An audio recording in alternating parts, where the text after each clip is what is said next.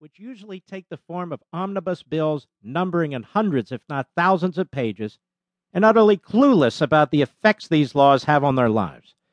Of course, that's the point. The public is not to be informed, but indoctrinated, manipulated, and misled. Congress also and often delegates unconstitutionally lawmaking power to a gigantic yet ever growing administrative state that in turn unleashes on society myriad regulations and rules at such a rapid rate that people cannot possibly know of them either. And if by chance they do, they cannot possibly comprehend them. Nonetheless, ignorance, which is widespread and deliberately so, is no excuse for noncompliance, for which the citizen is heavily fined and severely punished.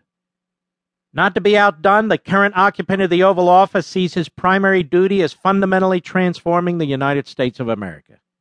By this, of course, President Barack Obama did not mean a fresh allegiance to the nation's founding principles and a new respect for the Constitution's limits on federal authority, but the converse. He is more blatant and aggressive than his 20th century predecessors, but faithfully follows the footsteps of the most transgressive among them. The metamorphosis of the executive branch into an immense institution exercising a conglomeration of powers, including lawmaking and decreeing, is clearly without constitutional origin, a quaint notion mostly derided these days.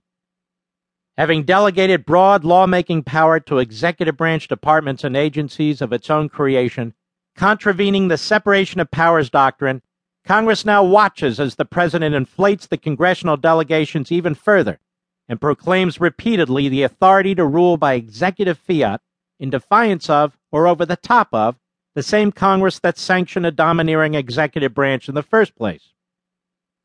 Notwithstanding Congress's delinquency, but because of it, an unquenched President Obama, in a hurry to expedite a societal makeover, has repeatedly admonished Congress that if it won't act soon to protect future generations, I will. That is, if Congress will not genuflect to his demands, pass laws to his liking, he will act on his own. And the President has made good on his refrain. On a growing list of matters, he has in fact displayed an impressive aptitude for imperial rule. With the help of a phalanx of policy czars, from immigration, the environment and labor law, to health care, welfare, and energy, the President has exercised his executive discretion to create new law, abrogate existing law, and generally contrive ways to exploit legal ambiguities as a means to his ends.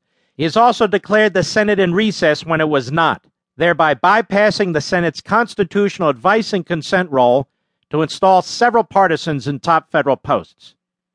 Today, this is glorified and glamorized as compassionate progressivism. The framers called it despotism. In Federalist 48, James Madison, considered the father of the Constitution, wrote, an elective despotism was not the government we fought for, but one which should not only be founded on free principles, but in which the powers of government should be so divided and balanced among several bodies of magistracy as that no one could transcend their legal limits without being effectually checked and restrained by the others. The third branch of the federal triarchy, the judiciary, is no better. Among the biggest myths is that the men and women of the judiciary, operating under monk like conditions, would dutifully and faithfully focus their undivided mental faculties toward preserving the Constitution. They would apply their expertise, experience, and insight free from the political pressures and biases of elections and the legislative and executive branches of government, and within a narrow scope of authority and purpose.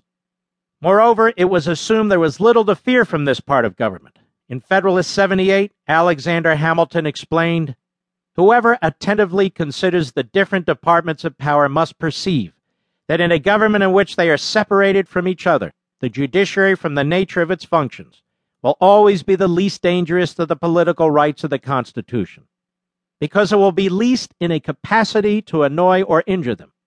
Yet having seized for itself in the early years of the nation the final word on all matters before it, the Supreme Court with just five of its nine members, can impose the most far reaching and breathtaking rulings on the whole of society, for which there is no effective recourse. Turns out that the justices are also God's children, and being of this world, their makeup consists of actual flesh and blood. They are no more noble or virtuous than the rest of us, and in some cases less so, as they suffer from the usual human imperfections and frailties. And the court's history proves